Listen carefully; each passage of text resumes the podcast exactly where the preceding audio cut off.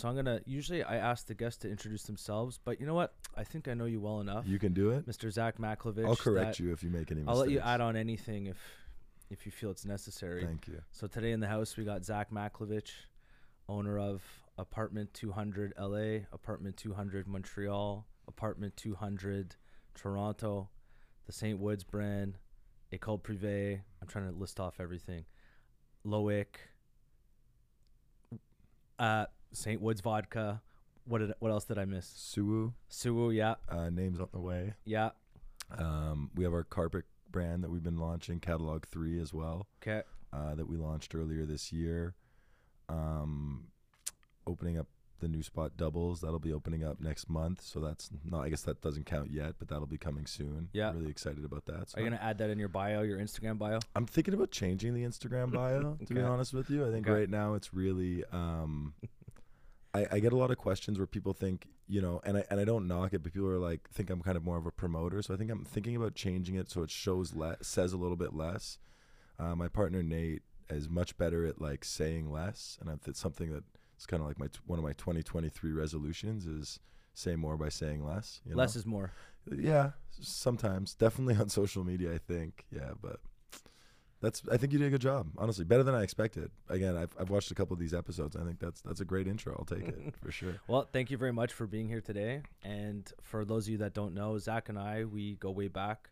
We've known each other. We were acquaintances at the age of, uh, I don't know, 14, 15. When Yeah. In high school, we went to different high schools.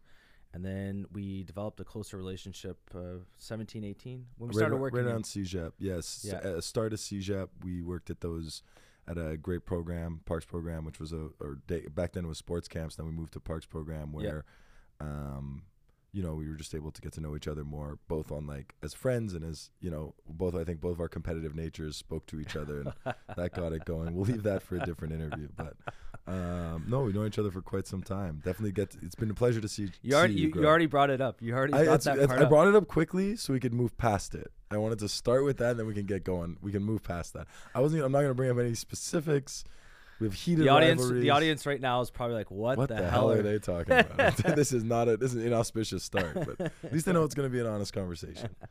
Okay, so um, I want to I wanted to start off with what is you know you're you're you've always been very entrepreneurial and the podcast so the freemium podcast we kind of I like to you know we talk about all t- types of things but Mhm. the audience that we have is more um, it's a professional audience I guess you could say young professionals let's let's call it that people who've just started their new businesses people who have existing businesses people who take their careers um, they want to level up their careers I guess we can kind of say so Stressed out individuals. yeah, de- definitely that. You've always been extremely, extremely entrepreneurial. Entrepreneurial, difficult to say that word. You're not afraid to try new things, and so one of the first things I want to talk to you about is let's let's talk about the brand of of Saintwoods.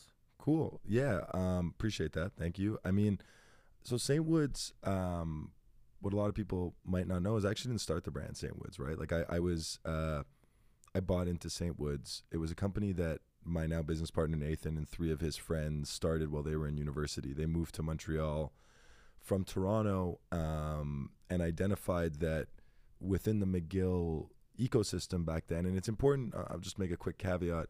You know, uh, as entrepreneurs, it's important to look at cultural trends and shifts within our environments, and I think that where the original Saintwoods was um, off the jump, they identified an opportunity by that that there was an opportunity to monetize the party aspect of university, and they really were at the forefront of introducing international DJs and, and, and, and global talents to Frosches, specifically in McGill and you know that university um, that massive university subculture that we have here. So you know they were bringing in artists ranging from like Skrillex to Kid Cudi back in you know this is probably 10 years ago if not a bit more. Um, definitely more now probably closer to like 13 or 14 years ago.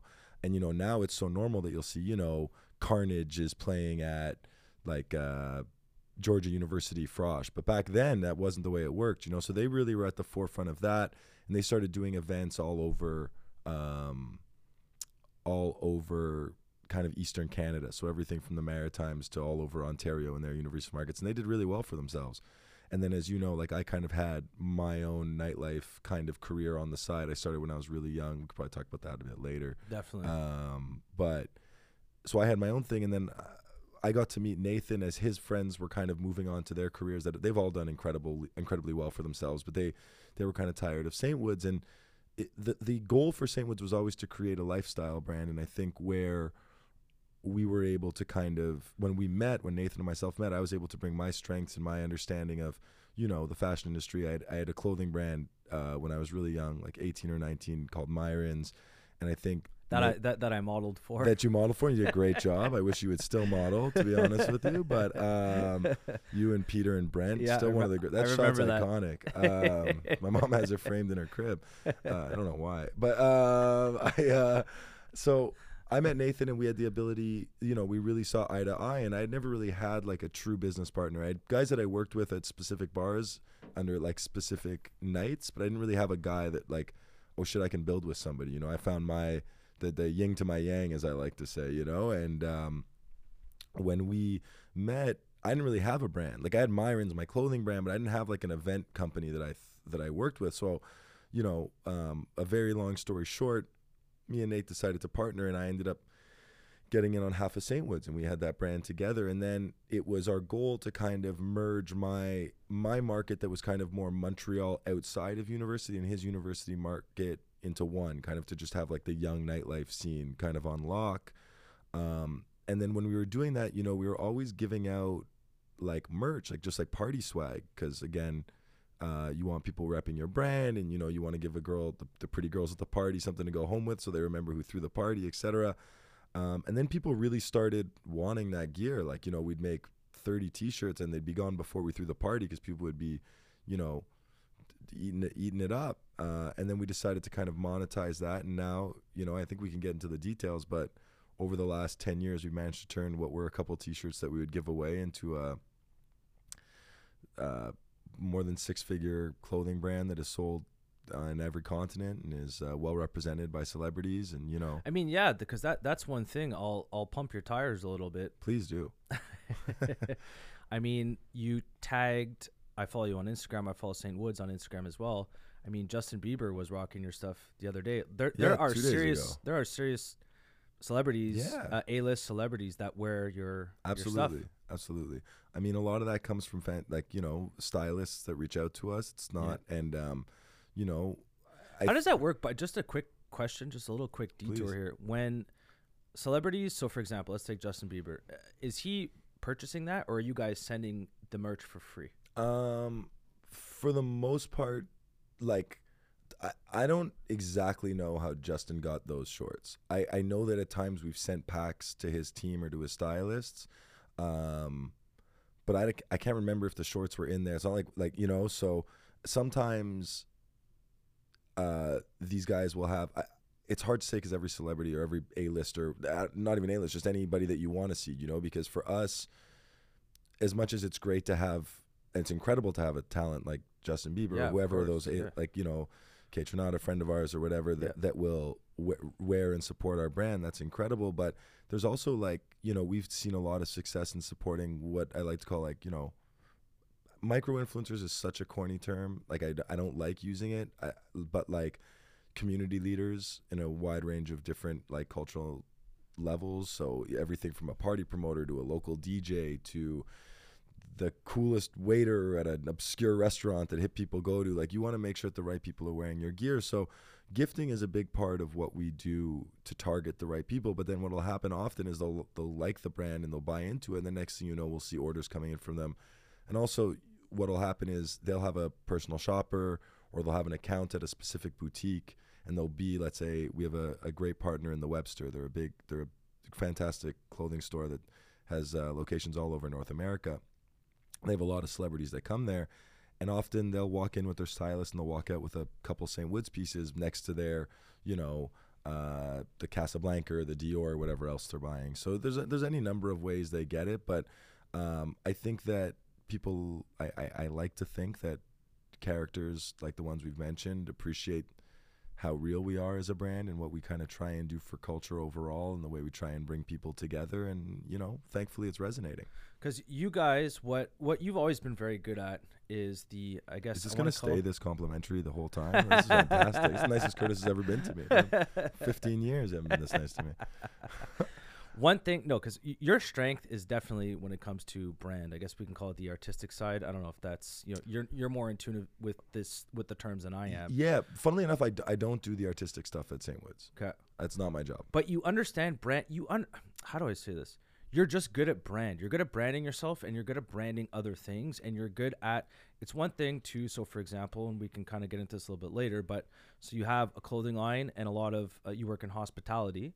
Um, you own several bars and restaurants, and all the places that you own, you're very good at getting people to come to these locations. yeah That's that says something. Like every location that you're involved with, you understand human nature very well and what's cool and what isn't and what people want and what they don't.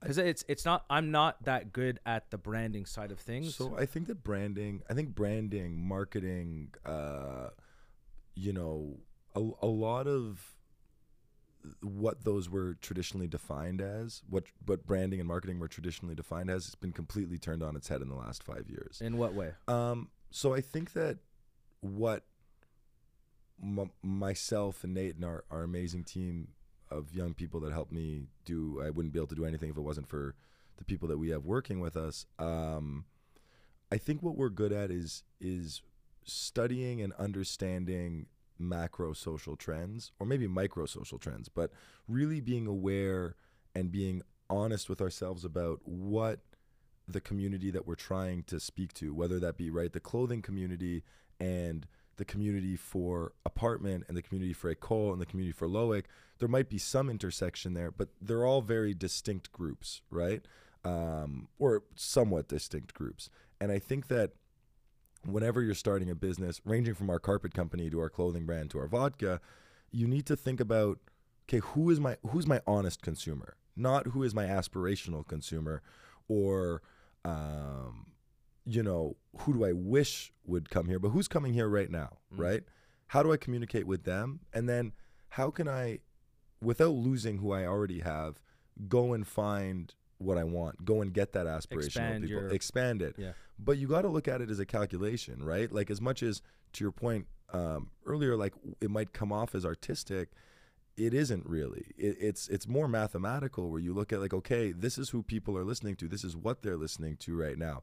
Now you might say, okay, well you have a keen understanding of musical trends or this or that, but it's more of like a okay, get an understanding of the music. That's that's one get an understanding of the lighting that's two get an understanding of the kind of people that's in there that's plus three right like i'm talking about staff or your manager and you you really just have to to add all that stuff up to get to that total that you're trying to hit it's it there's no uh secret metric to it or or, or crazy like philosophy that we use differently than somebody else. I think that it's that we look at it emotion free and we say okay what is it going to take to attain this goal?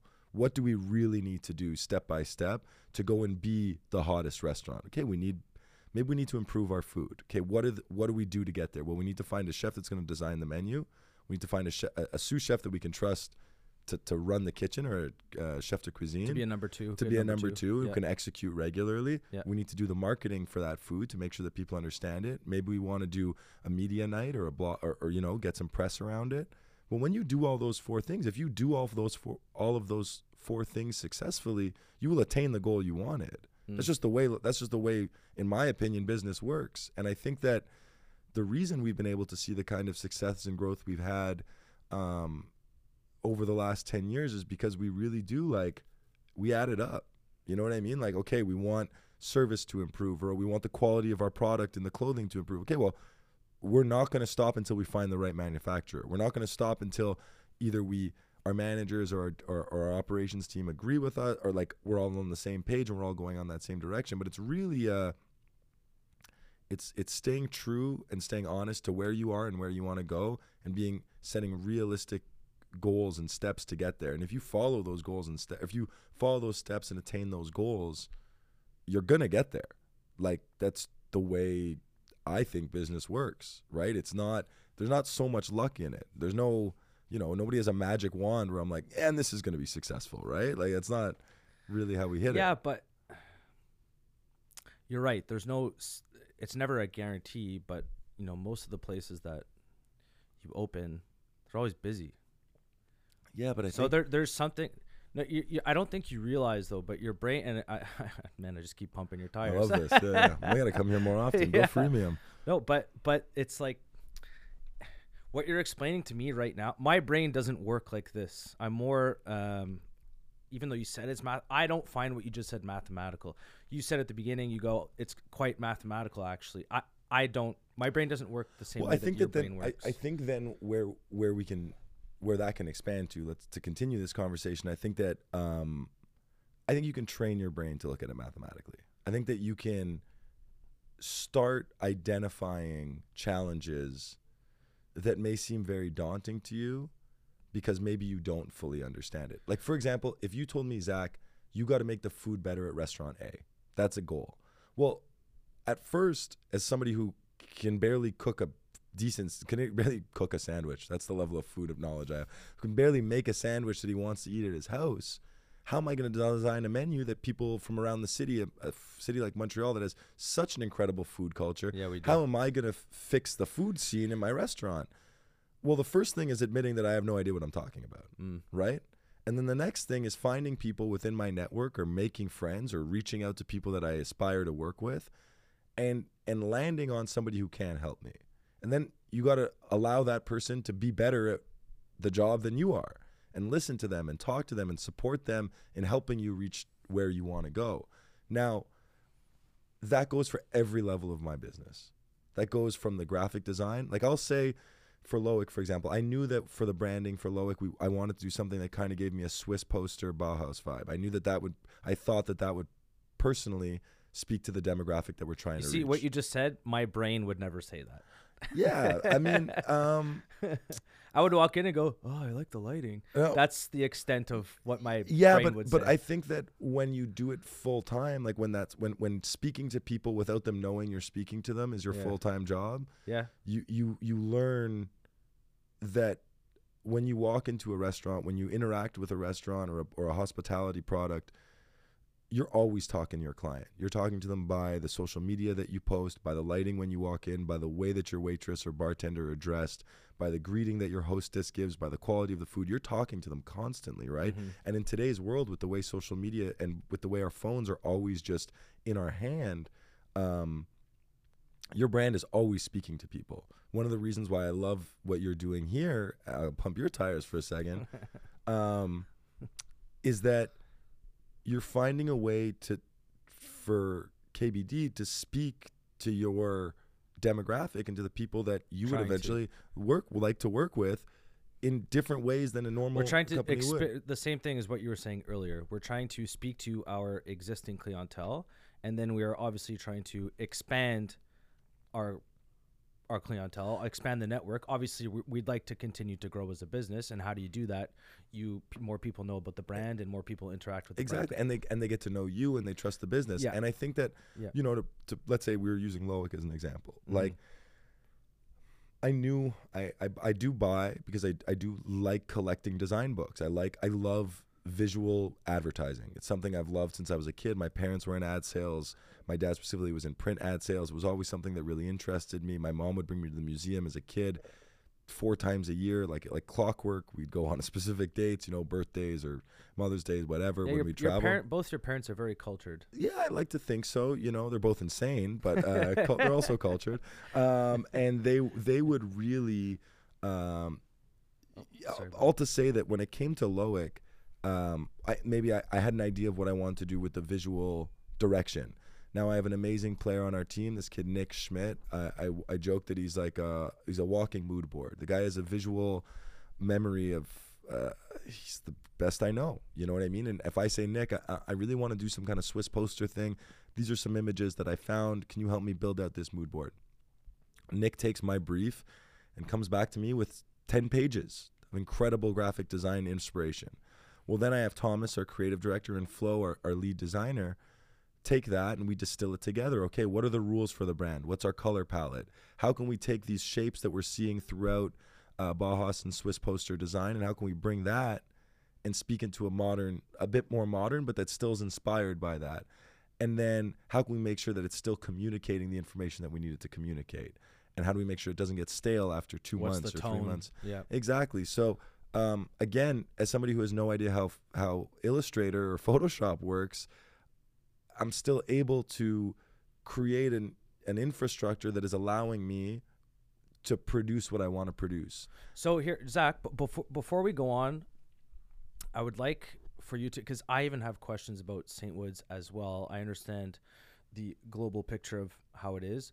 You have Saintwoods as the brand, so you have the clothing, you have the vodka underneath, and then can you just explain the organizational structure Yes, of Saintwoods? Because we haven't No. gotten into that. What exactly does Saintwoods What do? exactly does Saintwoods Yeah. do? Okay. Um, so first and foremost, uh, we are a product based company. So we sell everything from clothing to home goods to accessories.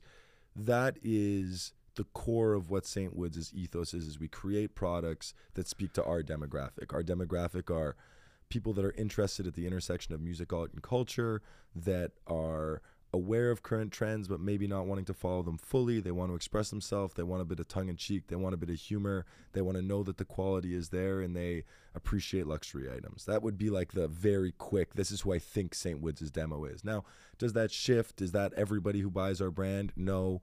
Um, but that's kind of where I think we like to we, we don't take what we do too too seriously in the sense where we don't think fashion needs to be austere and like look at how cool we are we're in fashion I think we want fashion to be fun and accessible um, but it's still premium and it's not cheap so that that's what Saintwoods clothing is now the if we're gonna talk like corporate structure um, Saintwoods as an office we have two main forms of revenue. We have the products that we sell and we have the contracts that we work on.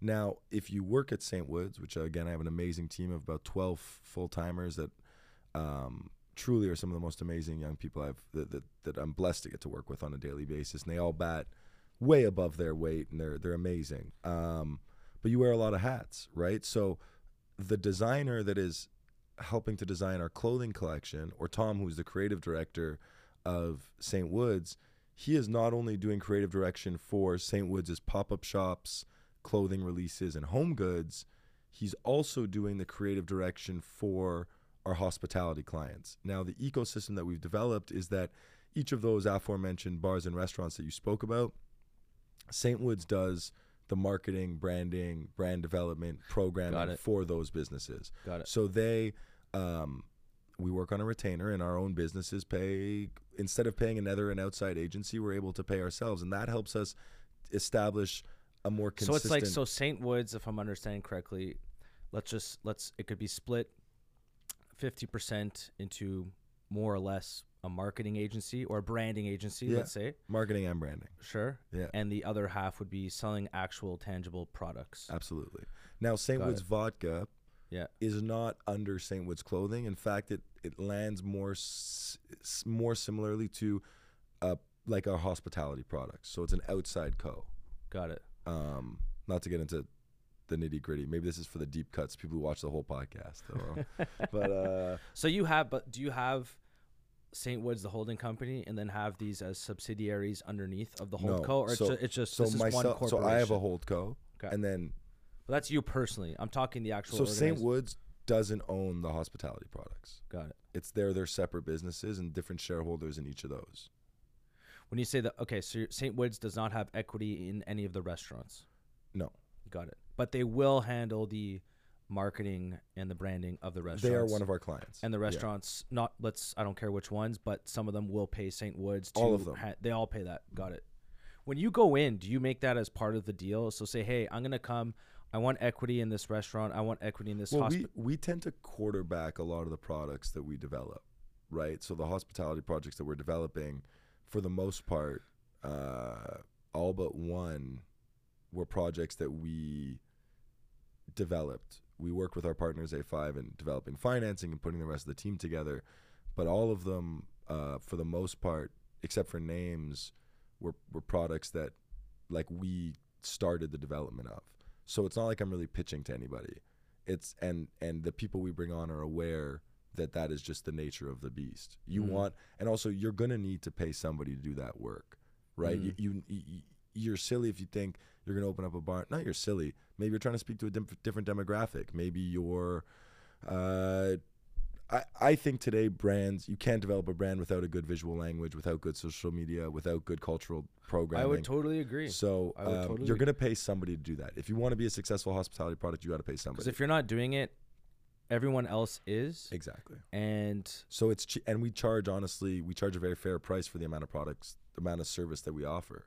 So it's not like we're we're rinsing our partners or we're rinsing our businesses. We're giving them a fair deal. We're doing really good work. So why would they be unhappy about that? You know, um, and it allows us to to get into the nitty gritty of you know that entrepreneurial life, um, manage our cash flow, have a definitely consistent revenue source, um, and it allows it's very similar to insurance. Because retainer, it's like annual recurring revenue. It's every month, and you get Yeah. the same thing, recurs, recurs, recurs. and you know it's very as- stable for cash flow, and you can predict a lot more. It's way easier to make a budget because you can more easily predict your revenue for the year. Well, yeah, and then and then have that. clothing. You know, um, as much as thankfully we've been selling, seeing good, great sell sell throughs both direct to consumer and through wholesale.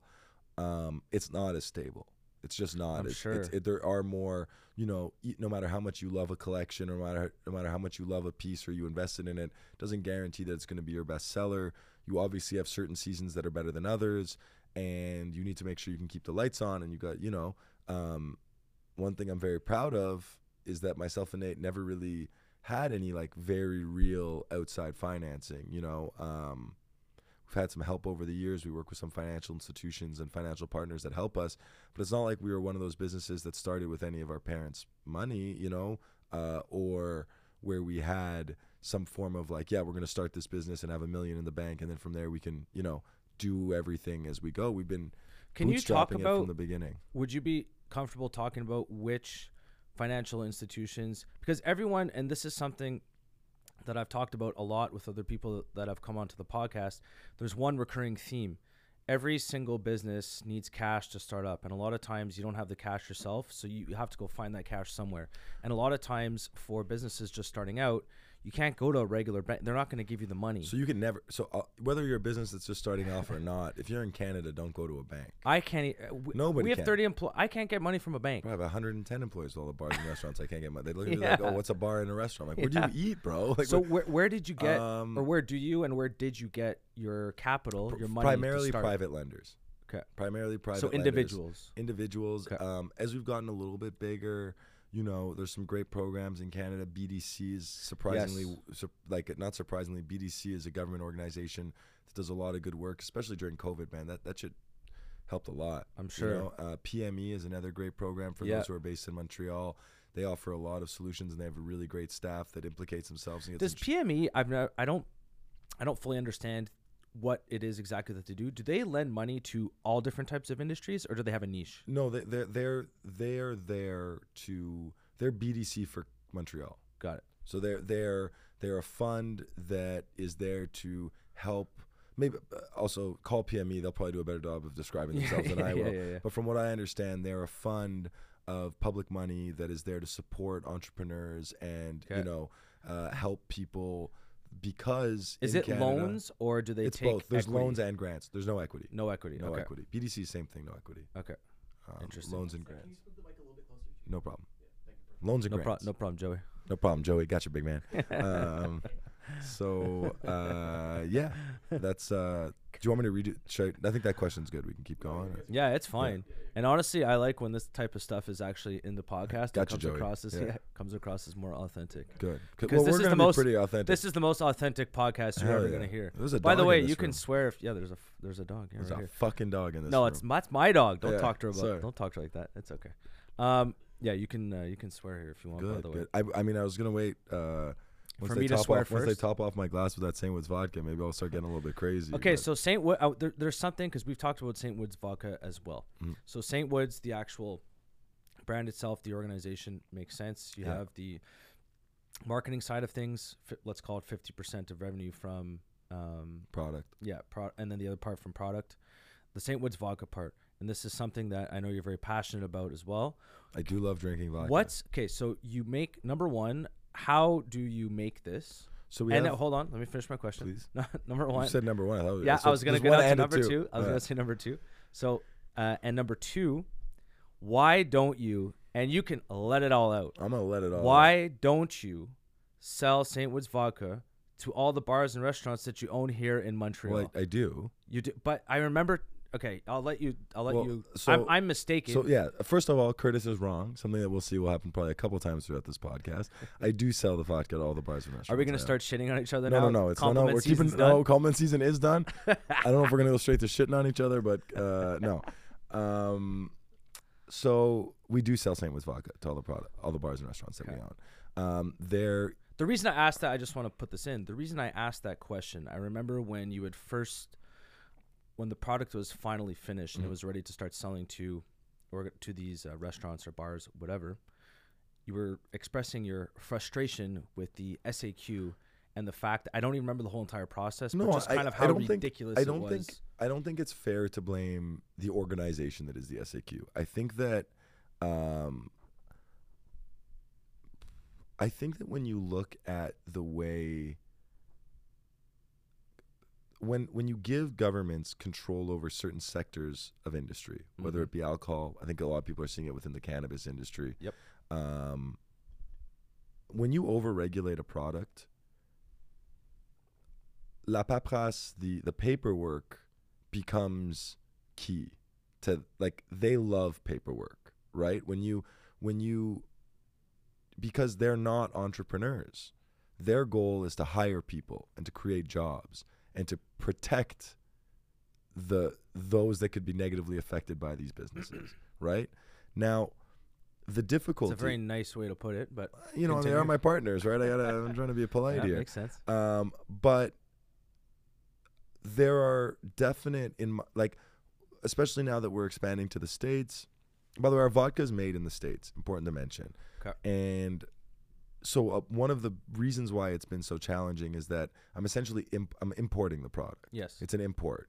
Now, if I was making my vodka in Quebec, it would be far easier for me to, let's say, break to get better treatment. Although it's not like the SAQ is specifically giving me bad treatment. It's just they really prioritize and support Quebec businesses. Now, regardless of the fact that the primary owners of this business live in Quebec or are Canadian, if I'm not making it with Quebec distillers, they don't give a shit. I'm an import. And the reason why you are making it in the U.S., I would assume, is because the cost is significantly less than if you were Um, to make it here in Quebec. No, it's that my I want to eventually the my main goal is to be a big product in the US.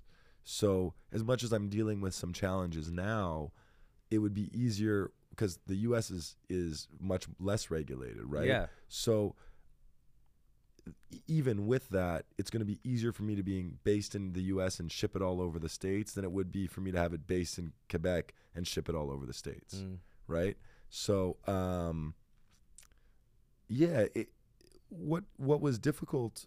Um, also, the SAQ is going through a lot of their own challenges right now. They've got big issues within their negotiations between the union and their executives. Yeah. Um, and you know they, they had a lot of strikes. They had a lot of issues with COVID and their and their distributions and warehouses, and there were massive backlogs. So there have been a lot of challenges of getting product out, and then also just the way that the pricing structure works is pretty savage. Like they definitely make their guap, uh, which is great. You know what I mean? Like it pays for a lot of people's jobs, and it's it, it's it also pays. it. Pays for a lot of social services here in Quebec. There's that's that it. It's the number it one. It's the it's. It, I think it's like the second or third largest revenue maker for the Quebec government. Last time I checked, and I don't have the exact numbers, but the last time I checked, I think the profit that the SAQ makes every year was two or two and a half billion dollars per year, which is refunded back into social services for Quebec. So I, I understand that part too. It's The just part when, that just when it comes down to the me- micro. When it comes down to the Yeah. micro, like I'll, I'll explain to you the system. Like, let's say uh, my bottle of vodka cost X to make. Yeah. SAQ says, okay, with your profit, how much are you going to sell it to me for? I go, with, I'm going to charge it to you at let's say, you know, X. They're like, great. That's the money you get. Here's your X. There's it. We're going to resell it at four times X. Okay. Got it. Now, even though So I- if you were to, so hold on. So if you were, it costs you ten dollars. Example, it costs you ten dollars to make a bottle. You go to the SAQ. Hey SAQ, I'm gonna sell this to you at fifteen dollars per unit. I make fifty. I make five dollars, fifty percent. They're gonna sell it at sixty dollars. those aren't the exact numbers, but you're More getting it in principle. Yeah. Okay, got it. Um, and you have no say over what they sell it at. Interesting. So the only way to make that price lower is say instead of it being fifteen dollars, well instead of making fifty percent off my bottle, I'll make twenty percent off my bottle. So I'll sell it to you for twelve, and then instead of it being sixty, it's forty-eight. Is every single type of spirit always sold at multiples With of four? with no, so within your category, they have a number of Uh. reasons why they get to the number they get to. Got it. Where it's coming from, wines aren't taxed as much as hard liquors, et cetera. So I'm cetera. sure Grey Goose, for example, and because it comes from France, Quebec and France typically have a pretty. I wouldn't know. I I I, I, don't know? I don't Okay. know the exacts, but I'm sure that even just the volume that they're buying, that they're in Mm. far, they're they're definitely more they able have to. they have economies of scale. They have that- that economies you of don't scale have. that yeah. I don't have, not Yeah. even close. Yeah. Um, not yet, but not even close. And um, now where it gets frustrating is, I'll give you a couple examples. I then want to, because I'm proud of my product and it's your two year, 10 year anniversary at KBD, I say, I'm going to give you guys a case of vodka. I have to buy back that entire case at their retail price. I get no discount. to sell it in your restaurants no, even to give it away. If I want to give it away in Quebec. in Quebec as promo, You have to. Oh no. I'm Oh, paying God. full retail for it. Are you listening to this, Joey? Joey, you get this? You're getting where I'm going with this? Um, now, it gets worse when it comes into my own bars and restaurants. Yeah, yeah. So when it's my own bars and restaurants, again, I'm paying retail. Now remember, I just sold it to them at X, and they're selling it back to me at 4X. Uh-huh. It's my. They haven't done. They, they took a box I gave them, and they're giving me back a, back a box I gave them, Yeah. and I'm paying four times as much. Now that's one tax. Don't forget, I'm also paying sales tax on that, right? And then don't forget, after they get the sales tax, the revenue I make at the end of the year, I'm paying income tax on that. So if you think about how much money the government makes on that one bottle of vodka that I sold to them at X, mm. all the way down the line. Now we're not talking about the the employees and the DAS that I'm paying for. This this is just that's just on the vodka, you know. And so as a hospitality and as a as an alcohol owner of an alcohol brand or partner in an alcohol brand, I can tell you that it's particularly frustrating when we deal with any form of like negative government interaction. So like anything from uh, less than pleasant police officers and morality police to the language laws to you know you name it. When the government is attacking the bar and restaurant business is something that we've both seen for years happen in Montreal uh, or in Quebec particularly and I don't know if that's intentional I don't know where that comes from. It's just something that we've lived with here forever. I think it probably stems from uh, the storied uh, criminality of the hospitality industry historically in Montreal um, but that's not there anymore But it's right? like that in every other city. And for it's example, less you it's honestly take, less no, but I'm saying the criminality. So if you look at the history, take New York, take Boston, you could take Chicago, you Totally. take but all, could theirs take Miami. theirs got cleaned up but I just want to say this because I want to make before ours did because but I agree and I sympathize with you and I've seen it happen. I've been there firsthand. This doesn't w- when the police come in, they kind of bully or hang around. It's not pleasant when they're inside of the God, no. organization and people end up leaving. Whether and it even myself, I'm there. I'm not doing anything illegal, but I go. I don't want to hang around here with ten police officers inside of this bar. no and, I, and, And but like I'm just curious why does this and again I'm not a I'm not like a defund the police. It's we need to have police officers and I do respect them to some regard, but there's the other side of it. It's they they bully you guys in Montreal well, and it's again I, I don't blame any specific police officer. I don't even blame, blame the police in general. I think that um, i think that I, I can just say that in every other market i go to everywhere in the world. This ranges from uh, paris and london la miami new york it's not normal Toronto. for police to It be there super weird when 10 cops walk into your bar and stop. I'll get, true stories. Start asking every person of color for a piece of ID. That is really peculiar to me. Like, and when I see that and when I call them out, they get offended. I'm already offended. God knows my clientele does, has the right to be offended. Whether you're a person of color or not, that shit's disgusting. And I see that happen. I've been seeing that happen for 10 years. For 10 years. Now, again, I think it starts with education. I think it starts with normalizing relations. I think it starts with an understanding that over the last 15 years, I can tell you from a firsthand, um, from firsthand accounts that the level of criminality and hospitality in Montreal has evaporated. Yeah. It doesn't exist anymore. Mhm. Now, maybe that's because of the cops, right? Now, and I and I will say that post COVID, although they were they were really hard in bars and restaurants during COVID, Yeah. post COVID, they've been extremely hands off.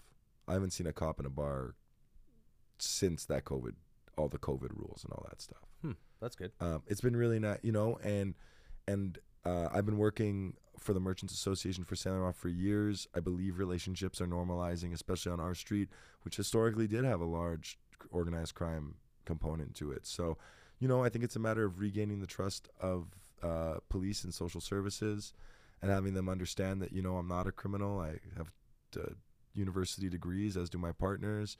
Uh, we don't deal drugs, nor do we want to. You know what I mean? We don't want to let in under underage kids. Uh, we don't want to do anything illegal. We're not trying to do cash on the side. You know what I mean? Like we're we're legit businessmen, and and I think that that I think that that's a big challenge to explain to people. You know, I, I'm very lucky that I have this kind of reputation, or that we have this reputation of being entrepreneurs, because for the most part, you know, when you're in the bar and restaurant business, you're largely looked at as like a party animal, yeah, Shady. shady, you know, Yeah. and like it's it's it's been uh, I've had getting I've been getting weird comments about what I do for a living for my entire life. You know, I've been doing this since I was 16 years old. I'm I'm 33 now. I've been I've been in bars and restaurants for more than half my life. Um, and I always get, you know, the best is when you when you first meet the in-laws, right? That's the best conversation. so you know, you, they have this amazing. You've thankfully dated some wonderful women in my life. Got this great new girl. I get to meet her parents. And I come in, I'm bringing my good old Zach energy, and then it's like, so, you work in the bar and restaurant business. Tell me more. Are you, are you a gangster? You, do, you know what I mean? Whatever. Um, and I'm, I, I, am happy to say that I think that that reputation is is is evaporating in a lot of ways. People are understanding that, as we were speaking earlier, there's a lot of art in the entrepreneur, in the, in the, in the hospitality entrepreneur. There's a lot of eh, like human resources. It's not just a, a game for tough guys and muscle. There's a lot to be good at. It, it takes a lot more. what would you say is your management style? You do have a lot of. Unhinged. no, it's not. My management style is not unhinged. Yeah. Um, Or Well- here, you, you know what? No, let let me be more specific. please. So you do manage um, a large team. You work with a lot of people. You, you have partners. What would you say? And I, I'm gonna have a follow up question after this. But let's start with what would you say you're really good at when it comes to running multiple businesses?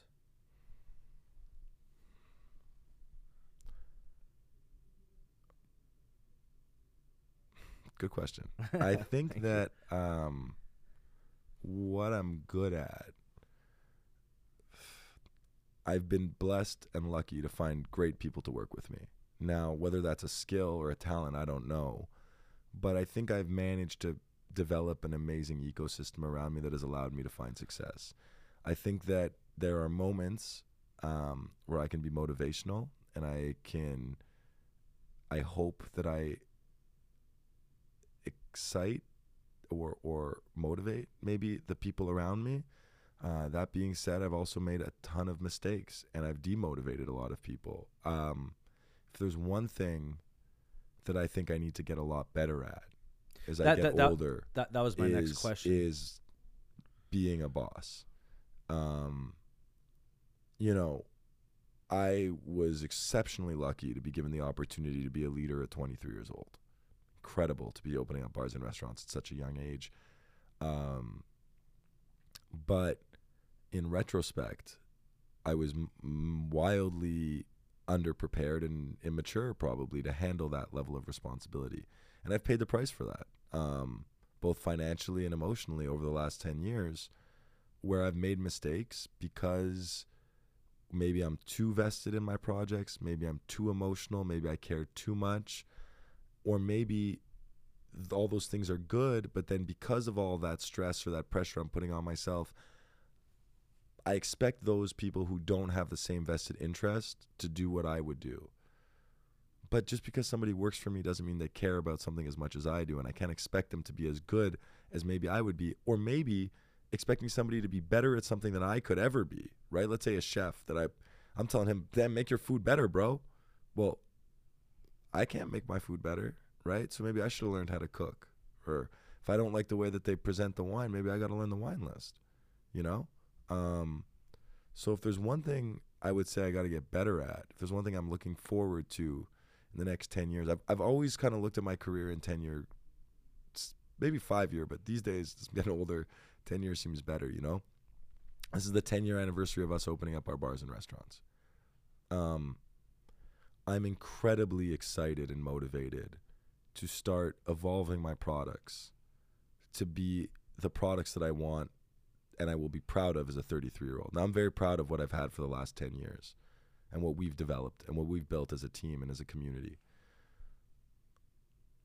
But I need to be honest and look at myself and say, the next 10 years are not going to be more of the same. We're going to get better everywhere. Um, and so I, I've put a lot of pressure on myself. Kind of, it really started in like Q4 of last year, and I, I worked a lot throughout the holidays, and like I'm really excited for Q1. And this isn't just for my hospitality projects. This goes for Saintwoods too. This goes for our vodka. Like, it's very fun to say I'm an entrepreneur and I own ten businesses. It's great, or eight, bit, whatever. I don't even know what it is. yeah. Seven or eight, whatever yeah, it is. Yeah, um, but I really want to be better at my job and I've gotten I've done pretty well at being where I am, but I am m- extremely motivated and borderline obsessed with getting way better at doing what I'm doing right and, now. And how I'm gonna ask you a tough question, how or what I think is gonna be tough because this would be a tough question for me. How are you gonna get better at this? Because I know you quite well, and I know you can be impatient, and I know sometimes you can be blunt. Oh yeah. I know sometimes you can be abrasive. We're gonna just keep going now on the. Are you tearing me down? Yeah, we can keep going. no, no, but th- this no, is just everyone has their faults running a business. Yeah, so I think it's a matter of being honest, and I can. You know what? All three of those faults, you're hundred percent right on. And because sometimes I've worked with you too, not to the same extent of like how you work with. Uh, I've never been your partner, but yeah. we've worked you know, we're I guess you could say we were competitors with one another, but but we worked together. We won't bring that up.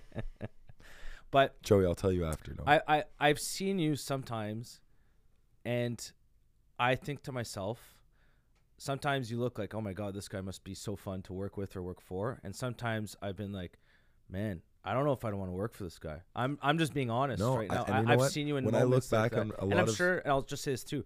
I'm sure some people f- feel the same way about me. So I'm not picking. no, no, no. I, and if I'll be honest with you, Curtis, when I look at myself in the mirror and I get home after a long day, bro, the stress I feel, the anxiety I feel when I know I bricked that meeting, when I know I s- took steps in the wrong dire- the wrong direction with a relationship I want to be building with. Um, if you think I'm mad at that person, trust me, I'm angrier with myself because I think that this last year of reflection, coming out of COVID, kind of looking around and being like, okay, like, you know, that was two years in break and then one very intense year. That's kind of what the last yeah. three years. Two years off that you didn't want to take off, and yeah. then one fucking nut crazy. And it kept year. changing when you were back. It was just yeah. fucked, right? But now, kind of, there's a little bit more stability. The world feels like it's getting back to its new normal or finding a new normal. Um, but I'm not the same kid I was right? I'm not that those three years changed you a lot, changed all of us a lot, but changed me a lot as well. You know, we went from we saw some really hard times throughout COVID, um, really hard, and um, I think it's important for me to be as honest to myself as you were just with me. That there's days where I go home and say, man, it's got to be fun working with Zach today. But there's also a lot of days where I come home and I go, I fucking ruined that office today man, did I torpedo that meeting with the managers. Holy shit, was I rude to that guy that was an investor. Like that was mishandled. Um, so I think the first step is admitting as entrepreneurs that maybe get a lot of accolades that I'm not as good as people think I am. right? I'm not even as good as I think I am, and You're human. I'm I'm more th- I'm less than human, right? I'm I'm no, but I am. I mean, I, wouldn't say that. no, but I mean to that. say where where I am I am an extremely passionate individual, and that comes with its pros and cons. Yep. And it's important for me to identify those cons and be aware of them, and every day try and get better, better, and also don't overuse the word sorry, but never be afraid to admit wrong and apologize Mm. because there's things that I didn't like that I created that I blamed on other people. And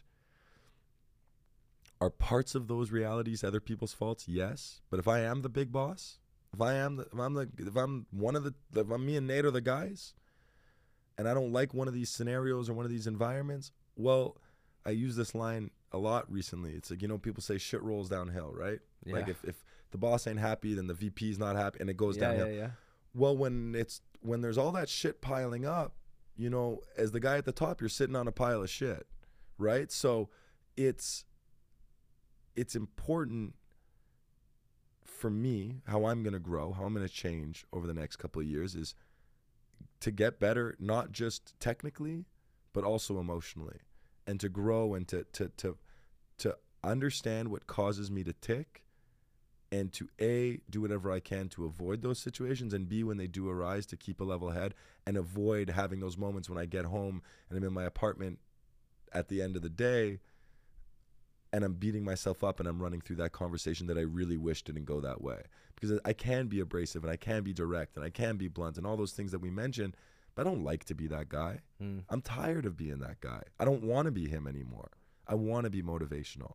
Um, so I'm in a position in my career where I'm maybe it's turning 33 and like I said, you know, 15 years in the business, being able to look at myself and say, maybe you ain't that hot, Macklovitch. Maybe you gotta, maybe it's time to work on yourself a little bit. And I'm I'm proud of that. And then another big thing is I, I've been really blessed to have an incredible group of people both work with me but also around me. I've got incredible chefs, people with unbelievable wine knowledge, amazing clothing brands that are friends of mine, designers, and like you know, I thankfully they respect me, and if I ask them to go for lunch and want to ask their opinion or ask for their help, they'll help me. So it's asking for more help and being more real about my own shortcomings. I think is how I'm going to reach those goals that we're talking about.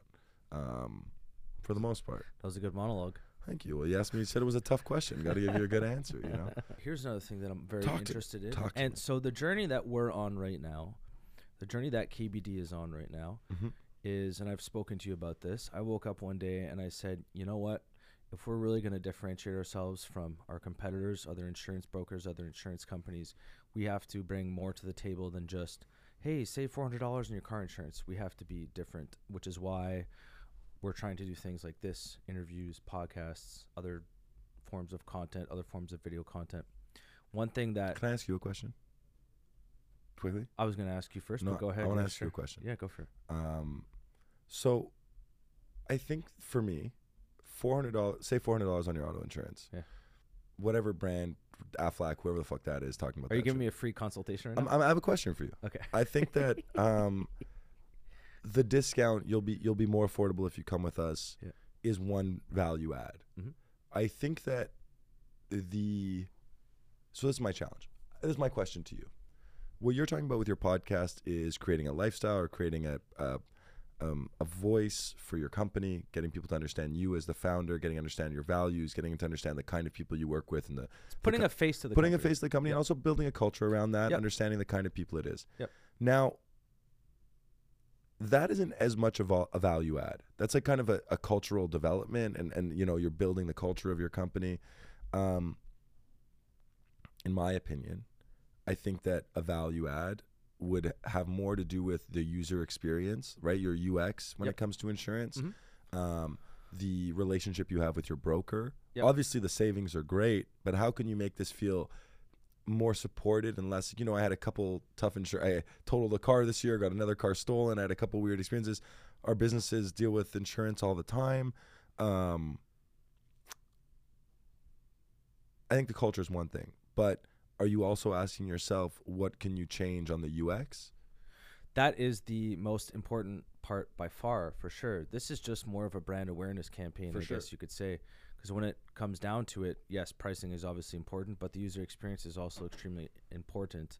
And I think often what people get the most fed up the re- like why people change insurance companies is they didn't like their UX. Now that doesn't necessarily mean the the app they're using or their online login. That means the relationship they have with their, bro- their yeah. the brokers, the answer they get from their brokers, Yeah. their expectations versus their reality. I think that's a lot of what We're like a big metric. You're absolutely right. A big metric that we always focus on is hold times when people are calling. But then there's also two types. I mean, we can go down this rabbit hole, but I don't want to go. I don't want to talk too much No about problem. me. But we'll just make it short.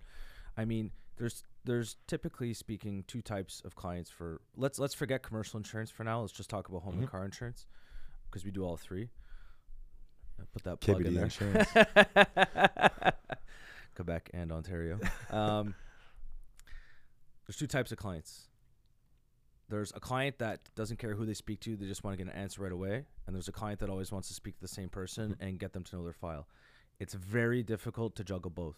We just hired someone. We just hired um, this lady by the name of Pam, and so she's going to be handling our VIP, you know, friends, family, all that kind of stuff. The the white glove stuff, I guess you could say. So we're trying to solve that. But then there's a whole other slew of people that go, I don't care who I speak to, just let me speak to someone immediately right now. So it is very difficult to judge to juggle both of those at the same time. One thing we do look at for the user experience for sure is hold times. No one likes to be on hold for 20 minutes, 30 minutes, 40 minutes. That's a metric we always look at and we're always trying to improve. Mhm. But then you also have to have realities. So it's if you're trying to improve that, Can I ask a follow up question? it but here if you you can't improve it to the point if there's no hold time that means you're But overstaffed Have you thought about? Have you thought about?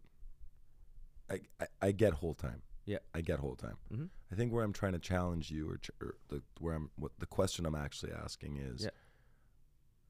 I believe that hold time would be a thing that your competitor is also worrying about. yes What I'm challenging you with is, what are you worrying about that your competitor isn't worrying about? how well trained our brokers are and there's some insurance brokers that are better than others this is just reality in any business you're going to have high Waiters that are better than others, You're and gonna have high level yeah. employees, middle, lower end. How can we level up everyone that's there, and how can we make once the client is on the phone with a broker, how can we make that as enjoyable as as possible? At the end of the day, when And you're calling do- your insurance firm, it's rarely for a good. You're rarely in a good mood, Rarely, I mean, it's most of the time for a change of address, change of car, your renewal, or, you have a claim, or a The claim. and it, nobody's making a claim with a smile on their face. no, no, especially a home claim. Yeah, or car or auto, whatever, Car sucks, but the home claims with a flood in the basement, or a fire or whatever. Yeah, those suck. Yeah, Yeah, but the the floods are super super common. People well, especially all on the time. island and stuff like that. hmm Okay, we can talk about me now.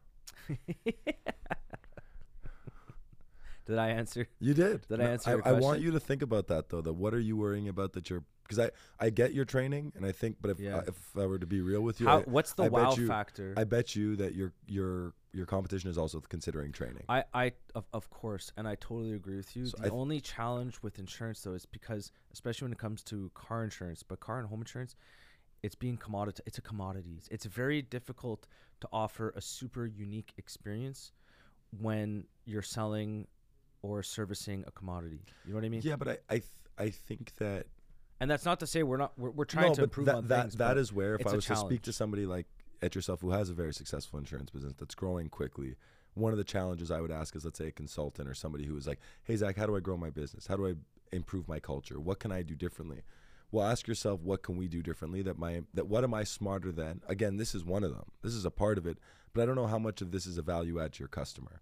So what can you do differently that your other insurance companies are? If you're saying nothing, then what you're doing here is more than enough. But I would challenge you that I'm sure there are It's things. definitely not nothing, and there's other stuff. For example, last year we tried implementing a chat, and for whatever reason, people in Quebec and Ontario, they barely used it. And what ended up happening was people go on the chat. If you don't answer answer them within ten seconds, then they call the line anyways, and then they go back on the chat. And while they're on hold, they'll speak to a broker on chat. They'll wait to actually speak to someone on the phone, and they'll stop. and you have two broke. Yeah, it's it's really it's it's not easy to make people happy have you been when it have comes you to have you been following any of this uh, chat?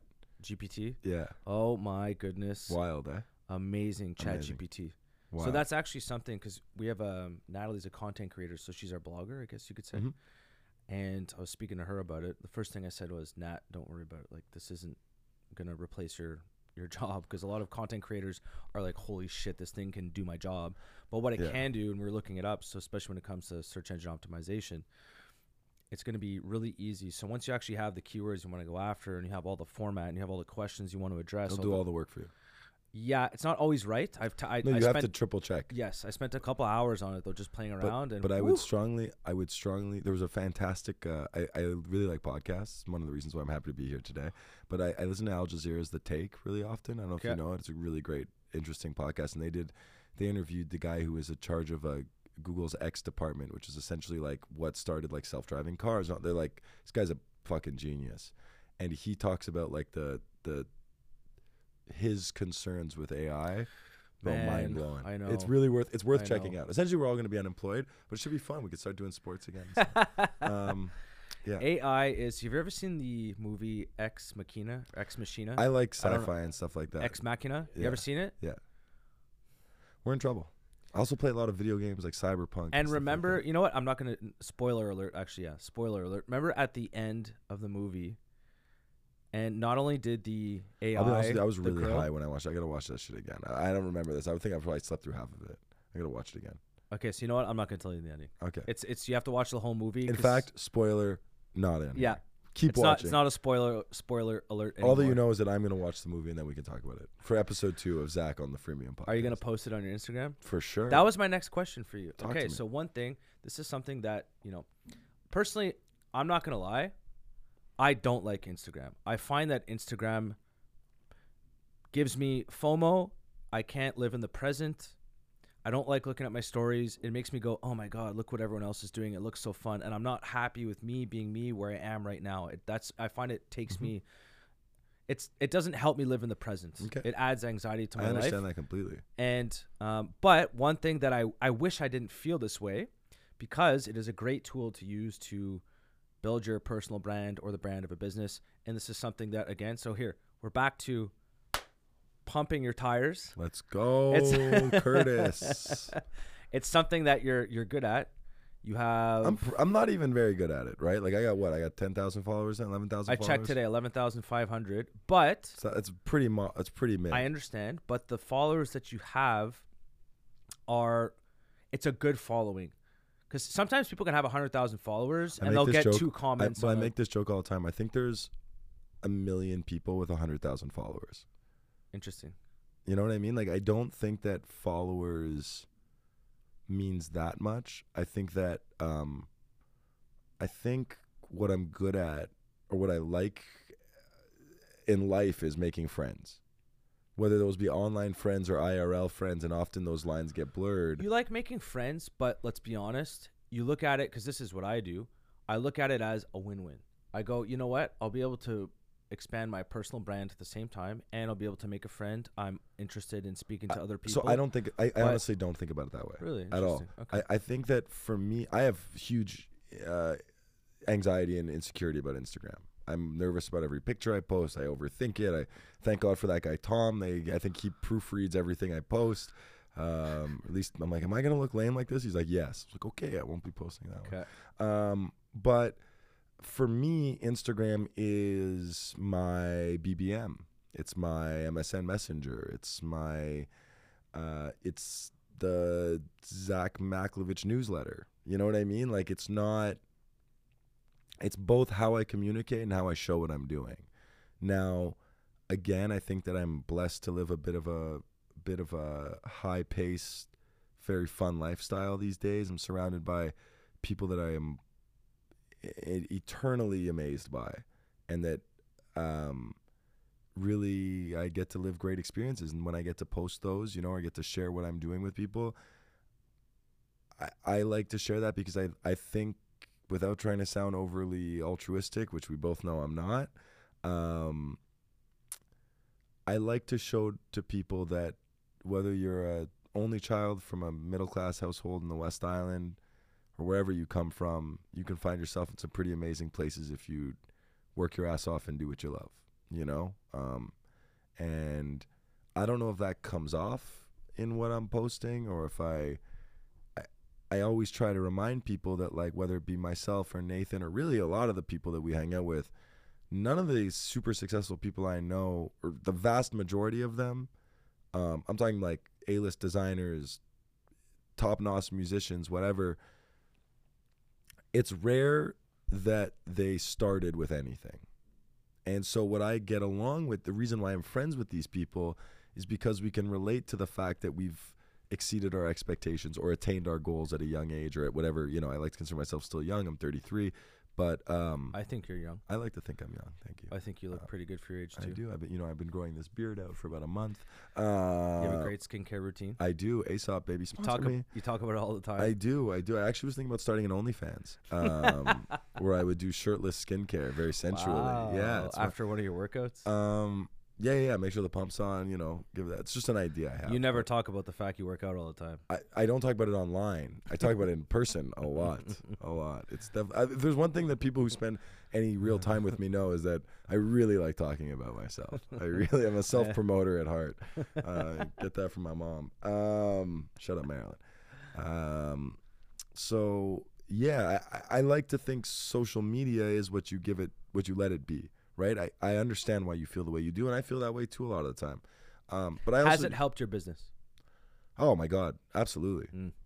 absolutely. I think it's unrealistic to think That, it that, wouldn't. that's the thing that's undeniable. but you have to understand that my business also directly plays into Instagram. yeah. Like, do I think that? Because Instagram do I think is that your Instagram is going to help your insurance firm? No, I think that as your No. insurance firm continues to grow and as your personal brand continues to expand, as the owner and cool guy behind an awesome insurance firm that is doing things differently, is making a lot of money, you're driving a nice car, you're going on great trips, whatever it might be, more people are going to start listening to you. Mhm. And the way you can show them your success is by posting that on Instagram. Now, is that kind of a dark way of looking at it that Instagram is a place for you to show off? Yeah, but that's what people want to see. I know. That's what they want to see that you just got a new watch or that you finally got that Bronco that they made you wait 12 months for, whatever it might be. Um, but that's what people are going to be like, man, Curtis is fucking killing it. Do you see that new car he's got? Man, his insurance company must be doing great. Did you hear he started a new podcast? Man, we got to subscribe to that shit. Freemium podcast, everywhere you want to listen to podcasts. um, no, but really, I think that that's. Uh, I think that Instagram has obviously helped our businesses. Um, but I think that mine and Nate's personal Instagram has helped Saintwoods. I think Saintwoods Instagram has helped mine and Nate personal. You know, same for Tom and everybody on our team. Um, same for the hospitality projects. But the truth is, is that there's a lot of brands that have far bigger Instagram followings than me that don't do the sales we do, that don't do that aren't in the kind of retailers that we in, that don't kind of get the same kind of international celebrity support that we do. Um, I don't think anything is as important as authentic culture and community. It just isn't, right? You got to believe what you're selling. You got to have people that believe in you around you. You got to have fans of your product. That's what's going to grow your business. The biggest Instagram in the fucking world, if nobody gives a shit, if it's just people subscribing because they want to, like, you know, whatever, great. I think for what you just said is totally true. Having a community, having a network, it's so important. Having a following, How much of your business, just in comparison, how much of your business would you say comes from referral? 33%. You would know that. You know that already. Mm-hmm. Yeah. Like, I think the bar and restaurant business, like something that my partner Ray, who's actually he's one of the guys that founded Saintwoods with Nate. He's no longer a partner in the Saintwoods company, but he's our main partner. He's the main quarterback of Saintwoods Vodka. Amazing individual. Um, he's actually a, a, a director. He got a guy out of jail for a documentary he did. The guy's incredible. This guy Ray Klonsky. Um, he has this mantra that me and Nate bring up all the time, where it's you gotta. I don't know if he came up with it, but for, I'm gonna credit it to Ray. I give this credit to Ray. But for people to believe in your brand, they got to hear about it in three different places. They got to see it in the wild. They got to see it out and go, "What? What was that? That was kind of cool. I don't know what that is, My fault. I like the name. I like the ad. What is that?" They got to hear from it from somebody that they look up to, whether Mhm. that be somebody that they know or they don't know, but somebody that they respect. They got to hear that person talking about it, and then um, it's they got to see it in the wild. They got to hear from somebody they respect, and they got to hear about it from a total stranger. If those three things happen, the person believes that your product exists. It exists to them after that. They'll remember it. And and I think that that if you distill what that says, it's that you need an, a wide community and a lot of touch points for people to interact with what you do. Absolutely, yeah. Um, so yeah, you know, I, I I think that whatever business you're doing, whether it be a hospitality, whether it be insurance, whether it be clothing, whether it be carpets, um, you need to make sure that people love your product enough or support you enough or support your community and your culture enough to want to tell people about it. And you got to hope that that trickles down where a friend of a friend of a friend is telling somebody else and that original person you're trying to target overheard them say it. Right? Now you can do that any number of ways. You can do that through create creative marketing. You can do that through giving gifts to people by giving them the best service they've ever had. I just read this great book. I really think everyone should read it. It's called Unreasonable Hospitality by Will Guidara. You were talking to me about that. What a book! What did you take home from that book? Everything. Because you've been you've been talking about this. You've been sh- raving about. This. I've been. Ra- I, I. You know. I. You made a get- post on your Instagram about this. I did a story post. No, no, it was a hard post. It was a story post. Give me a break. Shit was gone. There today, gone tomorrow. But I really. and I was- actually remember that post because I, re- I remember going through. You have you have great stories, by Thank the way. you.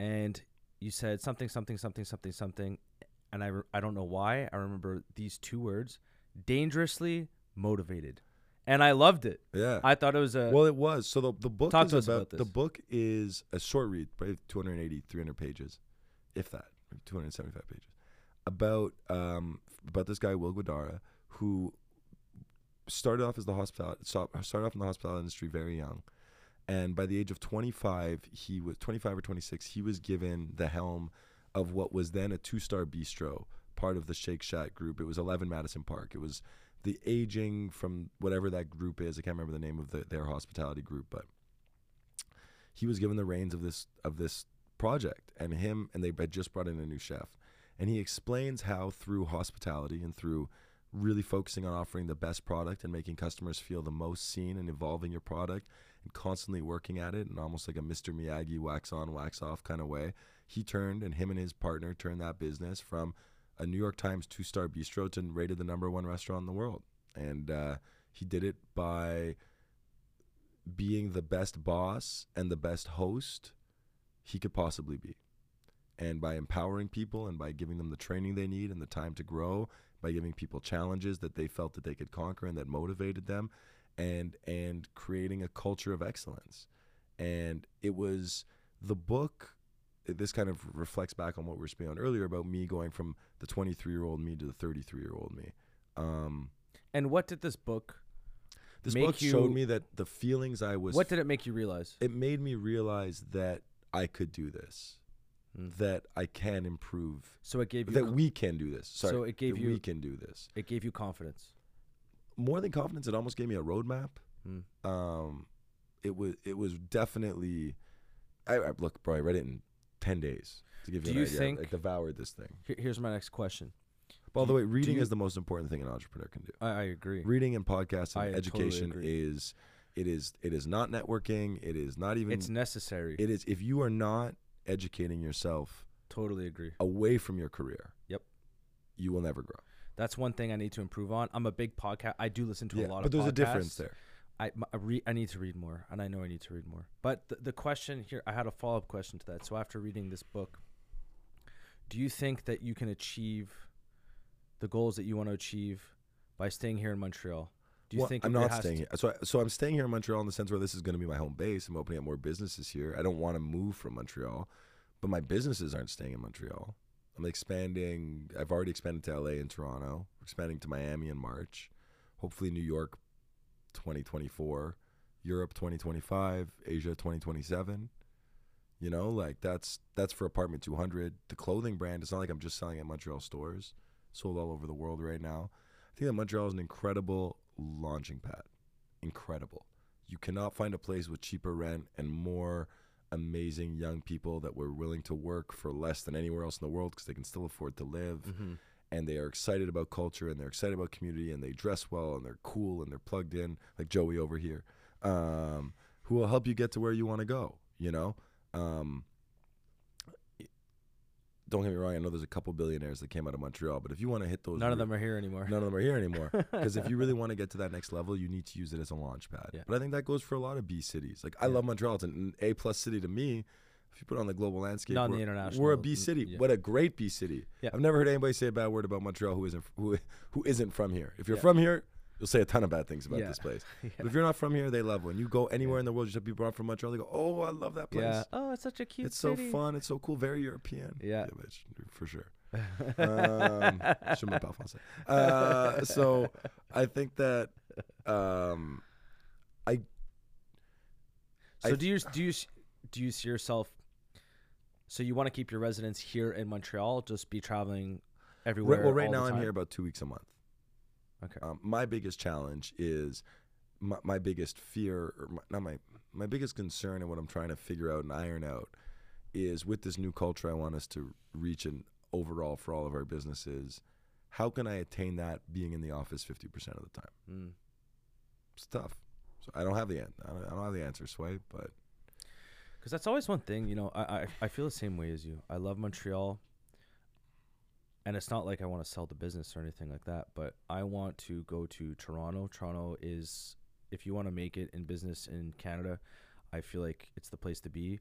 Are there pros and cons to any city? Of course. And I've never lived in Toronto. Every time I go, I love visiting there. I'm sure if I lived there, I'd find some cons.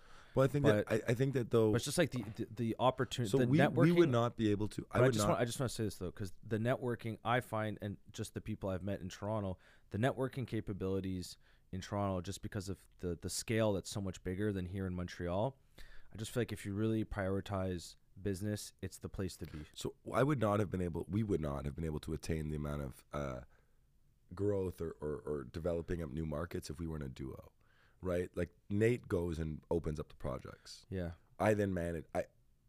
This isn't entirely. this- It's not black and white, but for for all intents and purposes, Nate goes and expands, and I manage. I keep what we have. your operations. I'm, yeah, but I'm not operations because like I'm the. We're let's say the owners of the team. Nate's going to make sure that we buy more teams, Mm. okay, or or develop more teams. He's expanding the league. Yeah, he's expanding well, our our impact, or he's opening. He's putting us in different leagues. He's Got it. putting a different. He's whatever. Doesn't fully work for sports, but you get what I'm trying to say. Yeah. Now, I have a GM in each spot, and then the GM. You need your offensive coordinator. You need your defensive coordinator. You need your coach. You need your wide receiver. You need your quarterback. Right. Um, Nate's goal is to, and I, our goal, but Nate's kind of tends to focus more on getting us to open up more and more teams. Where I'm kind of what what I what my role has kind of become is keeping those teams that we've opened on the right track and moving in the right direction. Because not not all of us can do everything, right? Um, to your point, we I said this pretty early on in this interview. Um, I don't design the clothes anymore right? Uh, Not that I ever really did. We always had Tom and Nate, and it was more of a community or committee thing. Um, but I was spending so much time arguing with Nate. I wanted it to look one way. He wanted it to look the other. Um, And you said that the other day. the best Once you decision, the best go- decision I yeah. ever made, or the best decision we ever made was when I stepped back.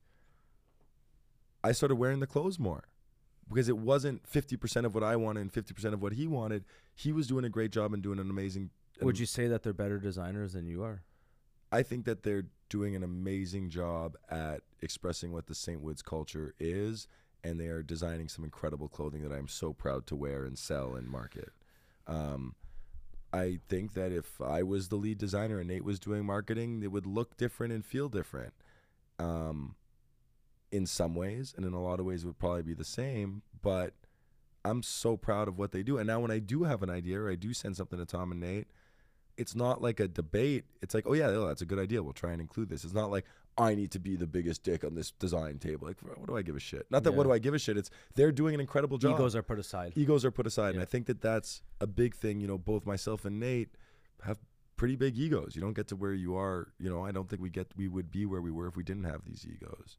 Um, and that's okay. but you got to learn how to work with each other. You know, there's Yeah. amount of times that, like, I, I was talking to, to Pete about this yesterday. It was a story about my great uncle, who's a fantastic businessman, and he had his business partner from I think the mid his his mid twenties until they both passed in their late eighties. They were business partners the whole way through, and he had a line. 60 years or something like that. Crazy. Made a they made fortunes together. Imagine how many stories they have of wanting to kill each other. No, well that's it. Is it? He said, "Would you rather hate your partner or hate your boss?" Good line. It's- you know, and and the truth is is that when you are in the trenches and you go to war, which is what we do every single day as entrepreneurs, um, to your point, when you were saying the kind of people who listen to this podcast are entrepreneurs or aspiring entrepreneurs, that's the hardest job in the entire world. I mean, probably being like an emergency, like an EMT or like a fireman's definitely harder, or like in the military or some shit. But being an entrepreneur, the emotional stress that you go under, That's that's um, the big thing that it's like it's I'm- mentally draining. But just to finish the, the Yes, point I was making, Yeah. um, was that you can you can choose to be a solo warrior. You go to battle with somebody every time. Like I, I'd rather go to war with Nate up by my side as often as possible. We don't always agree on the same battle strategy or on the the, the best first play or second play, but you got to have a bit of give and take there. Sometimes he listens to me, and sometimes I listen to him. You know. Um, most of the time, we're just both listening to Thomas. So it's just overall, it's a uh, it's a team sport, and if you try and do it all on your own, let me say this to all aspiring entrepreneurs out there, it's going to be really hard. And I don't, I I personally think it's more fun finding a business partner or, or You need someone who you can bounce a, ideas. well, and when it comes to that expansion as well, right? Like I wouldn't be open in Toronto and LA if I didn't have Nate that could go to Toronto and go to LA to open up these projects. Period. Hmm. Just that is a full stop. that is full stop. Yeah. I would never have done that. I wouldn't have been able to do that. Um, and but that being said, and not to toot my own horn, I don't know if Nate would have been able to do that if I wasn't here to watch our shops here And that's what makes to a make good, sure to make sure that the, good team. but the amount of people who come up to me and say, "Don't you feel some type of way that Nate's over there? Look at him. He's always giving the finger in his pictures. Always on a beach, shirtless, working out. He looks so fucking happy and cool. Look at you. You're stressed and miserable. You don't even have a tan." That's what they'll say to me. People say crazy shit like that sometimes. Um, and it doesn't bother me.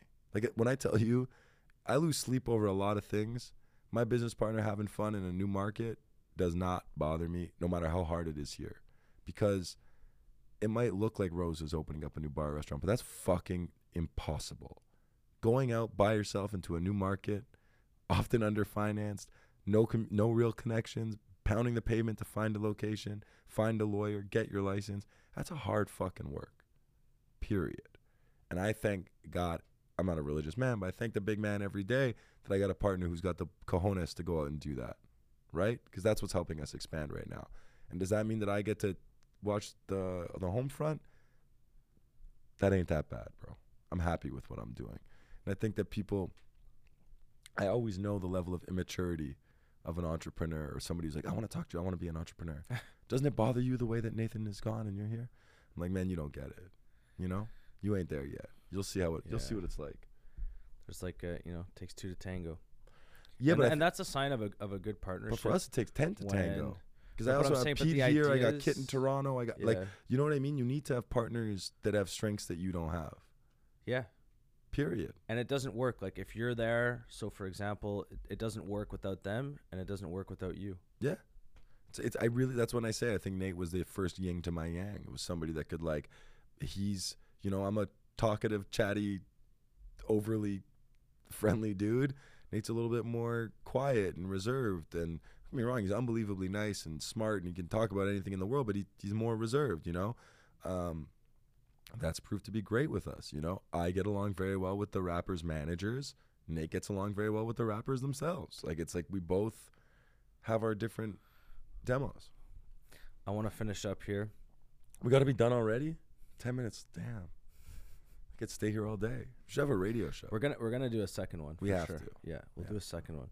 I wanna I just wanna finish up, and we can even perhaps, or you can even perhaps give a little teaser for the next one.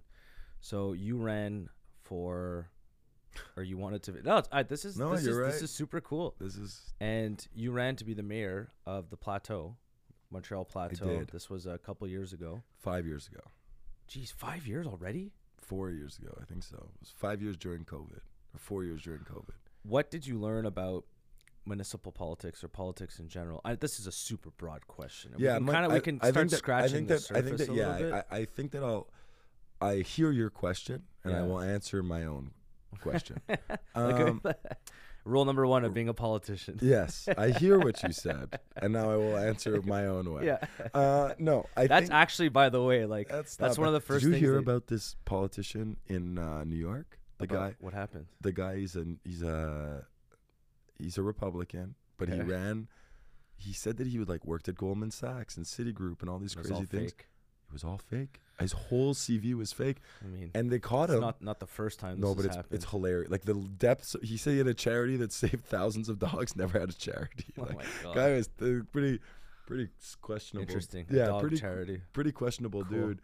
But he's like, I'm still gonna run. I'm. St- he won this seat. He, they can't. He still won. He no, he won, and he's not, Okay, they found out after he had already won the seat. and he's Got it. not, and he's he's he's in Washington at the House of Representatives. He refuses to to to to resign. kind of crazy. politics. Politics. It's so greasy. It's super greasy. So um yeah. How was Montreal politics? Oh well, I'm gonna start by saying how I got there. Okay. I'll say how I ended up in that position. yeah. You know, there's like that me. Is there, there's like that like audio tidbit on TikTok. It's like, and this is when I realized it all went wrong or whatever. You know what I mean? Like there's a reason why I ended up there. So when we first opened up the bars and restaurants, I was invited to run for the Merchants Association, to be on the board of executives for the Merchants Association of Saint Laurent. Um, I've worked at the SDBSL, which is the largest merchants association in Montreal, which makes it one of the largest ones in Canada. So we're pretty. We represent, I think, ten thousand businesses. We have a two million dollar a year budget, all to like raise awareness about our. I think maybe more than that, but all to raise awareness about our street, what goes on, and and, and support the merchants and, and businesses there. I'm now the VP of that board, um, but that's how I first kind of got into politics because we deal a lot directly with the borough and a lot with like elected officials because we need to ask for permits and we need to ask for them to change the laws or to give us government support, whatever it might be. At the same time, I'm the uh, music director for the art festival in Montreal, which is the Mural Festival. Um, and we're actually the largest art festival in Canada and the largest street art festival in North America. So I do all the music programming for them as well.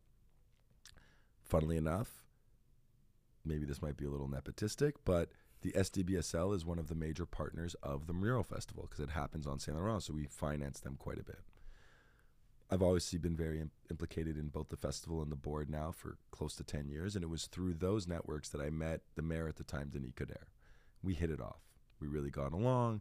At the time, I think I was like 25 or 26 years old when we first met, maybe younger. I think we first met, I was like 23. We became friends until I was about 26, and that's when he asked me, it was 26 or 27 is when he asked me to run for office. Um, and I was like, Denis, I don't know. Like, I did study political science. He said, listen, you got to run against Luc Ferrandez, who I had had some negative experiences with. He since had a nervous breakdown and resigned. Guy's a bit of a character. Way. Um, and he said, you just have to run against him. I just want a young young candidate, but I don't really think you have a chance of winning this race. I just he's the head of the opposition, and I'd like you. I think you'd be a good kind of balance. And this was an election that Denis was expecting to win outright. The election circuit starts, and the media. Denis had made a couple decisions that we disagreed on that I wish he would have chose otherwise, but I think that the media really got him for. Uh, the pitbull ban was like a weird choice. I did not I did not agree with that. I felt that it was going to alienate a lot of people and the interesting thing was that it wasn't even his that's not even for him to make. Like that that's a provincial decision. It doesn't need to be municipal. Like he didn't he could have just been like, "Oh, that's up to the province. Like I don't need to involve I'm sorry that this happened to this woman, but like I don't I'm not going to ban these dogs, right?" He chose taxis over Ubers. Now, he did that because he wanted to ensure that as the section of the population that taxi drivers are a part of continue to support him because he already had a lot of Yeah, of population in that demographic. Yeah. What he failed to realize is that by choosing that, he was alienating all the people that used Ubers that Yeah. were arguably way more than the taxi thing, right? And the young people and this and that. And then he made a couple other decisions where he didn't talk about the e-race and all these. He made a couple weird. He, he chose some weird talking points, put it that way. And the media just started hammering him nonstop. Well, all of a sudden, I had to get myself in the ring. It wasn't so much just, hey, I want you to just sit there. It's like Zach, I need you on this radio show, or hey man, we're going campaigning today, or hey, I need you to be beating the beating the path. And you know, shout out to Nate. Um, from the beginning, he's like, "This is a fucking bad idea. This is a terrible idea." It's like you're not gonna have any time for our shit. Nate, I got this. He was right. I had no time. I was completely overworked. We had too much shit going on. He never wished me good luck. Day of the election, man never wished me good luck. He was right though. Um, and it was an incredible it was it was yeah, it was an incredible learning experience. Um, I'll say on one hand, the thing I felt disappointed about was that when we were running the campaign, when I signed on, I was expecting to maybe have a little bit more of an infrastructure and a stronger campaign manager and really like more funding to kind of do advertising and things like that. Like that wasn't really there. Maybe I was holding myself to more of like an American political standard rather than a municipal Canadian Canadian municipal standard. It's one mistake I made. The other thing that really blew me away though was just how much power municipal politics holds. Um, they decide everything. You think that it's not a big deal to be a city councilor. They decide noise ordinances. They decide permits. They decide how your streets get repaired if they get repaired, where your money's going. They spend your tax dollars. These random politicians who are often getting into politics, and I don't want to knock them because they don't have other things going on. And that's where I think we have a huge issue in Canadian politics right now is that we both love politics. We talk politics all the time. Sidebar, we talk politics all the time. Neither of us I I tried it. I'll tell you straight up. I ain't doing that again. They don't pay enough to get good people to get involved. So two, one of two things happens when you don't pay enough.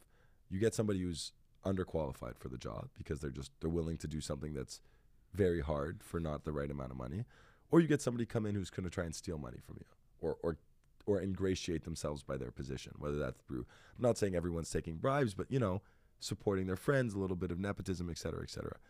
We have a huge issue in Canada right now where we have an incredible surplus of amazing, young, intelligent, educated people. And I will say, none of them I speak to, at least not enough of them, are implicating themselves in municipal politics. There is nothing that speaks more to your day to day life than who is running your city hall. You would be shocked if I could tell you all the things that they co- control. You would have, you'd be blown away and on episode two of the Freemium podcast with Zach Macklovitch. I uh, think I, I, I think honestly that's actually a really good place to leave it. Yeah, I do too. I had a lot of fun. Thank you for Joey. coming You're on, a man. fucking G man. More more love to Joey. More show. You got to get a camera on Joey next time. no, I want. we're- It's like the kind of the the running joke is, if you watch the Joe Rogan podcast and there's Jamie in the back, no one's ever seen a photo of Jamie. So just go, Jamie, can uh, can you look that up for us, please, on Google? And he'll Yeah. look it up and he'll post post it on the screen. No one knows what Jamie looks like, and it's been ten years. So, but Well, I don't know if J- Joey has to be Jamie. Maybe Jamie's hideous. Maybe Joey's you know Joey's this cute, cool guy from Vancouver. he's got a great mustache. Got a great mustache. I actually came with a bit of a mustache today. I was working. That's not a mustache. And on the second episode of the Freemium podcast, we'll be debating facial hair. Thank you, Curtis. But uh, Zach, thank you so much. Congratulations. So once again, this is Zach Zach Macklovitch, what up? Saintwoods, What up? apartment two hundred, St. Et Woods cetera, vodka. et cetera, et cetera, et cetera. Yeah. Is there anything uh, final say? Would you like to leave the podcast with the freemium podcast with? What? I- Um, you know, Did a great job today. By Thank the you. I had a good time. If there's one thing I could say to the kind of people who I think like to listen to this podcast, all 12 of you. Uh, no, I'm talking shit. Not far off. no, but if, I think if there's one thing to say, it's um, being an entrepreneur. When you really care about something, if you decide to be an entrepreneur and do to work on the stuff that you really care about, it's gonna be really hard, and and learn to love the ups and downs rather than chasing the ups because you're going to have more downs than ups and if you spend all your time only waiting for the good moments to smile you're going to burn yourself out. And that's something that I can say after 10 years of beating the shit out of myself that I'm starting to realize that it's important to go home and laugh at the good times the same way you go home and laugh at the bad times or whatever vice versa. Laugh at the bad times the same way you laugh at the good times but um yeah Well best said. of luck best of luck y'all crazy motherfuckers Well said. Thank you very much, Zach. no doubt excited for the next one When are you coming on the next? When are you coming on next? I think we do a monthly No, I don't know. Uh, you know, let's give it a couple months. Maybe after the dive bar opens, after Sure. Miami, we do something. Give you a little update once the second Yeah. version of the vodka comes out. Sure. I'd love that. Great. Great. Thanks. Thanks, Zach.